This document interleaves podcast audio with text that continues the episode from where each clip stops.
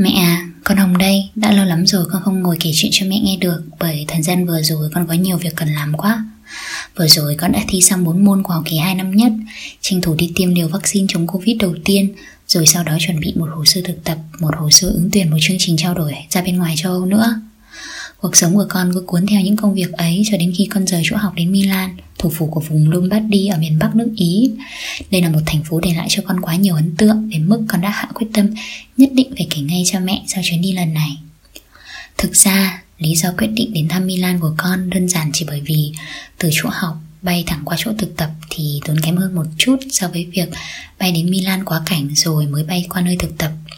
Vậy nên con tính một công đôi việc Đằng nào thì Milan cũng là một thành phố mà con phải ghé thăm Nên con đã quyết định ở lại Milan chơi trước khi bước vào kỳ thực tập hè Milan là thành phố phía Bắc đầu tiên mà con đến thăm sau 8 tháng trời dòng dã bó gối ở miền Nam nước Ý. Được biết đến với tên gọi kinh đô thời trang của thế giới, Milan còn là thành phố vượt Rome, thủ đô của Italy trở thành thành phố có quy mô kinh tế lọt top đầu châu Âu, chỉ sau Paris và Madrid, thủ đô của Pháp và Tây Ban Nha. Từ Messina nơi con sống đến Milan cảm giác như thể từ làng vũ đại bước ra thế giới hiện đại vậy. Milan để lại cho con quá nhiều ấn tượng về một thành phố sang trọng, thanh lịch và giàu có bậc nhất châu Âu. Con và bạn lần lượt hạ cánh ở sân bay Milan Malpensa vào lúc 7 giờ tối khi nắng vẫn còn chưa tắt và trời trang ở khắp mọi nẻo đường. Sau chuyến xe buýt đưa bọn con về trung tâm thành phố thì bọn con được một chị gái tốt bụng hướng dẫn cách đi tàu điện dưới lòng đất được gọi là metro sau khi đến chỗ nghỉ thì bọn con nhanh chóng nhận phòng và tìm đường ra một siêu thị cách khoảng hai cây số để tìm mua đồ ăn tối. Thật may là siêu thị mở cửa đến tận 11 giờ tối và trên đường tìm ra siêu thị thì bọn con có bắt gặp một cửa hàng châu Á có bán mì tôm nữa. Mà mì tôm ở đây thì chỉ khoảng một ơ, bốn gói, một mức giá rẻ nhất mà con tìm được ở trên đất Ý từ trước đến giờ. Hành trình đi Milan của con không mấy suôn sẻ khi con mua nhầm hành lý ký gửi thành hành lý sách tay. Thế là tất cả những chất lỏng đem theo như dầu gội, kem dưỡng thể đều bị vứt lại dù có những hộp chưa dùng một xíu nào cả. Đồng phục con đặt trực tuyến cũng chưa về đến nơi Nên phải tốn cả một buổi để tìm mua lại trong các cửa hàng quần áo ở Milan. Kể bỏ qua những điều bất tiện kể trên Thì chuyến đi vừa rồi vẫn xứng đáng được 10 điểm. Đi tham quan Milan thì chắc chắn không thể bỏ qua một số địa điểm nổi tiếng như là nhà thờ Milan, phòng trưng bày hay còn gọi là trung tâm thương mại mua sắm lâu đời nhất ở Ý mang tên Galleria Vittorio Emanuele II. Thật may là hai địa điểm này lại nằm ở sát nhau cùng lối đi trên đến khu thông trung tâm thương mại nên bọn con tiện đường ghé vào tham quan luôn. Đầu tiên thì bọn con đi ngang qua nhà thờ lớn của Milan hay thường được biết với cái tên là Duomo Milano, một công trình tôn giáo vĩ đại và là biểu tượng của thành phố. Biết công trình này nổi tiếng là thế, nhưng bọn con chỉ đi dạo quanh ngắm bên ngoài chứ không đi vào bên trong. Vì nếu vào bên trong thì sẽ mất vé vào cửa tầm khoảng 10 ơ, Tức là tầm khoảng 300 nghìn để tham quan chỉ một phần nhỏ của nhà thờ thôi. Nếu muốn thăm các phần còn lại của nhà thờ thì du khách sẽ phải trả thêm các loại phí khác nhau nữa. Nên con và bạn quyết định chỉ chụp một vài bức ảnh ở bên ngoài rồi đi thăm những địa điểm khác. Đáng lẽ ra thì bọn con nên dành thời gian khám phá nhà thờ lớn Milan nhiều hơn Bởi vì đây là nhà thờ Thiên Chúa Giáo lớn thứ nhân năm trên toàn thế giới Nét kiến trúc Gothic rất đặc trưng được xây dựng tỉ mỉ trong vòng hơn 6 thế kỷ bởi hàng ngàn thợ điêu khắc, công nhân và nghệ nhân. Để phục vụ cho việc xây dựng nhà thờ, có nguyên cả một hệ thống kênh đào đã được thiết lập. Ngắm bên ngoài thôi thì con cũng thấy công trình này được thiết kế rất tỉ mỉ rồi. Nhưng thực ra lúc xem ảnh ở trên mạng trước khi đến đây, Thì con không mấy hứng thú lắm với tông màu trắng. Hơi lạnh lẽo Và thiết kế mang chút gai góc, làm con toàn liên tưởng đến những lâu đài băng tuyết trong phim nữ Hoàng băng giá thôi.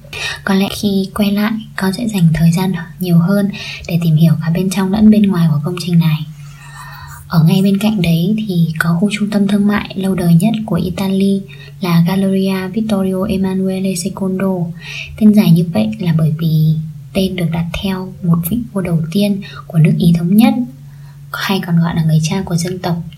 Ngay từ ban đầu khi đi ngang qua thì con đã bị ấn tượng bởi lối vào rất rộng của tòa nhà, với thiết kế máy vòm và trần kính phản chiếu ánh sáng tự nhiên của bên ngoài và bên trong hắt lên một màu vàng rất quý tộc và lại thêm cái vòng xanh của trần kính thì rất hút mắt người nhìn. Sau khi quay lại và đi sâu vào bên trong thì bọn con đã nhìn thấy những cửa hàng của các thương hiệu nổi tiếng và lâu đời của Ý là Prada, Gucci, Louis Vuitton hay các bạn trẻ vẫn thường gọi là luôn vui tươi. Nhưng thật ra thu hút nhiều hơn cả lại là một nền đá nằm chính giữa trung tâm. Bên trên có hình một chú bò. Mọi người đều đứng quanh để đợi đến lượt của mình vào xoay gót chân ở trên đó thì con cũng con với bạn đều không biết nên có đến hỏi một chú ở đứng cạnh. Thì chú giải thích rằng mọi người xoay gót chân ba lần ở phần giữa hai chân sau của chú bò để cầu may mắn. Thế nên bọn con cũng um, bon chen để đi vào cầu may mắn cho chính mình trong chuyến đi lần này. Vì có quá nhiều xoay gót chân như thế nên một phần nền đá đã bị lõm xuống giống như là cách những cách đầu chú rùa ở văn miếu bóng loáng lên vì quá nhiều sĩ tử đến xoa đầu trước kỳ thi vậy Trùng hợp thay thì những ngày tham quan ở Milan cũng là tuần lễ của cộng đồng LGBT, cộng đồng của những người thuộc giới tính thứ ba. Buổi chiều trên đường thăm một lâu đài có tên là Francesco, bọn con thấy từng đoàn người với ít nhất một phụ kiện hoặc trang phục có bảy sắc cầu vồng. Đây là màu sắc tượng trưng của cộng đồng LGBT đi diễu hành trên các con phố của Milan. Men theo lối vào lâu đài đi sâu ở bên trong thì con thấy một công viên rất rộng và các bạn đang ở đây tổ chức trò chơi sự kiện để kỷ niệm tuần lễ của cộng đồng LGBT. Con đã thấy các bạn nữ để ngực trần này, in hình lá cờ bảy sắc, rồi các bạn nam mặc chân váy kẻ caro. Có bạn nam còn diện hẳn một bộ váy trắng tinh của thiên thần cùng đôi cánh rất điệu. Con và bạn thì cũng muốn hòa vào dòng người để đi diễu hành nhưng mà bởi vì bọn con cũng không có phụ kiện gì cả Nên bọn con quyết định thôi đi về để chuẩn bị bữa tối. Đến ngày thứ ba thì theo gợi ý của một bạn trong nhóm Bọn con cùng nhau bắt một chuyến tàu để rời trung tâm thành phố đến thăm hồ Como Đây là một hồ nước lớn có nguồn gốc từ băng tan Nằm giữa Thụy Sĩ và Ý. Bởi hồ nằm, nằm ngay ở dưới chân núi Alps Nên phong cảnh ở đây được vẽ lên bởi cả núi, cả trời. Và mặt nước xanh tạo nên một khung cảnh rất xứng đáng được ca ngợi trong các tác phẩm văn học có lẽ cũng vì thế nên Hồ Công Mô được chọn làm khu nghỉ dưỡng của giới quý tộc Thái Lan Mã. Cho đến nay thì có rất nhiều du khách vẫn chọn đây là một địa điểm để đến tham quan. Đến thăm Hồ Công Mô thì bọn con có mua một vé 15 ơ để bắt tất cả các chuyến thuyền đến thăm một số ngôi làng ở trong khoảng thời gian một ngày. Ngôi làng đầu tiên bọn con đến thăm là ngôi làng Varena. Đây là bến đỗ của ga tàu từ trung tâm Milan đến. Sau vài bước chân rời khỏi ga tàu Con và các bạn đã bị hút hồn với phong cảnh rất đẹp Ở hồ Como. Bọn con thay đồ tìm chỗ chụp ảnh Một góc ảnh đẹp nhất ở Varena có lẽ phải kể đến. Những bậc cầu thang rất hẹp xen giữa những ngôi nhà liền kề dọc ven hồ. Dọc cầu thang thì được trang trí bởi những chậu hoa này, chậu cây này Rồi cả những bức tranh mà người dân trưng bày để cho du khách đến thưởng thức và tham quan Bọn con ăn trưa ở Varena rồi mua vé tàu để đi thăm hai làng khác Làng tiếp theo bọn con đến thăm là ngôi làng nổi tiếng, giàu có nhất với rất nhiều khu biệt thự, nhiều hàng quần áo, túi sách. Túi sách ở đây có mức giá trung bình từ 200 đến 500 euro, tức là khoảng từ 5 triệu đến 10 triệu đồng. Sau khi lượn vài vòng xung quanh thì bọn con ngồi phịch xuống ở một lối cầu thang đầy sợi cuội, ăn kem, tránh nắng và tránh những dòng người đông nghịt đổ về đây để đến thăm một ngôi làng tiếp theo mang tên là Melacho. Ngôi làng Melacho thì bình yên và ít du khách hơn nhiều so với hai làng trước. Chính vì vậy nơi đây có thể lẽ là nơi rất thích hợp cho những người muốn tận hưởng và yêu thiên nhiên.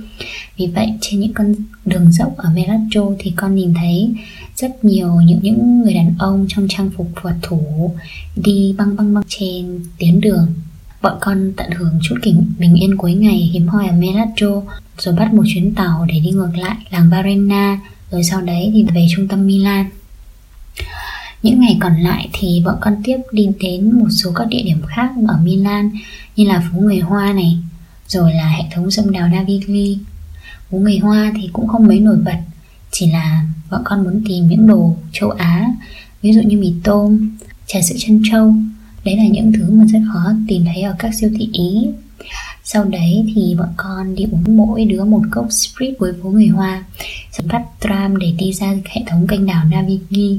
Ở sang ngông trung tâm một chút Ở hai bên bờ sông thì có rất nhiều quán bar, quán cà phê, quán rượu Mở ra để phục vụ mọi người tận hưởng những buổi tối mát mẻ và thanh bình Thấm thoát thì cũng đến ngày về rời Milan nơi con gọi là mối tình đầu ở Ý. Thế nhưng có một hình ảnh cứ in mãi ở trong đầu con ngay ngày đầu đến đây. Đấy không phải là những trung tâm thương mại sầm uất nhộn nhịp bước chân của những trai xinh ghé đẹp trong trang phục mà thời trang, đấy cũng không phải là những đường phố với ba bước chân thì lại có một thương hiệu thời trang cao cấp như là Versace rồi Balenciaga, in đậm nhất trong tâm trí con. Lại là hình ảnh của những thiếu nữ mặc váy hoa, rất giản dị dừng xe đạp trước đèn đỏ. Xung quanh là những phương tiện đi lại rất hiện đại của một thành phố lớn. Chính vì vậy nên con đã có suy nghĩ là nhất định mình phải được đi xe đạp à, dạo chơi ở trung tâm Milan trước khi ra sân bay đã mò mẫm để tải một cái ứng dụng gọi là Bike Me ứng dụng quản lý thuê xe ở Milan. Ở Milan thì có hai loại xe được thuê đấy là xe đạp và xe đạp điện. Thì con chỉ thuê xe đạp thường thôi con phải loay hoay mãi để tìm hiểu cách uh, nạp tiền này rồi mở khóa xe. Con đạp xe dạo vòng quanh Milan đến thăm uh, một nhà thờ ở trưng bày bức họa bức thực ly cuối của danh họa nổi tiếng Leonardo da Vinci và đi qua Starbucks. Đây là cửa hàng cà phê Starbucks đẹp nhất ở Ý và con nghĩ có thể là đẹp nhất thế giới luôn. Nhưng mà bởi vì thời gian có hạn nên con đã không đi vào và con coi đây là một lý do để lần sau mình có thể thay quay lại và khám phá những địa điểm này kỹ càng hơn. Ở một thành phố lớn như Milan thì không thể nào tránh khỏi những tệ nạn và những nhún nháo có quản lý. Ví dụ như ở Milan, con thấy rất nhiều người dân vô gia cư. Họ tập trung ở nhiều điểm khác nhau. Ở đây thì cũng xảy ra hiện tượng mất cắp. Con thì trộm vía là chưa bị làm sao. Nhưng bạn con khi đi Milan thì đã bị một thanh niên lao đến để vơ tiền thừa ở chỗ cây bán vé tự động ở ga tàu. Một nơi cũng hay mất tiền, đấy là ở trên các phương tiện công cộng ở chỗ con, học sinh và sinh viên sẽ có thể xin được miễn phí vé đi các phương tiện công cộng. Nhưng ở trên Milan thì không. Mọi người phải tự mua và tự dập vé. Nhưng nếu mà không để ý, dập vé một cách đúng cách thì cũng sẽ bị phạt. Và chính một bạn trong đoàn của con cũng bị phạt 39 ơ, tức là hơn một triệu gì đấy, vì chưa dập vé đúng cách. Nhờ chuyến đi lần này thì con đã mở rộng được tầm mắt và có nhiều tinh thần, động lực hơn để phấn đấu để làm sao khi lần sau quay lại, đi khám phá tất cả mọi nơi, không lo lắng về kinh phí. Con biết là ở nhà thì tình hình dịch đang rất căng thẳng, nên mọi người hãy tranh thủ cố gắng và cầm cự, dành thời gian đi du lịch trong mùa dịch qua những podcast của con. Con mong là có thể kể cho mẹ nhiều chuyện để nghe hơn trong những lần sau. Con chào mẹ.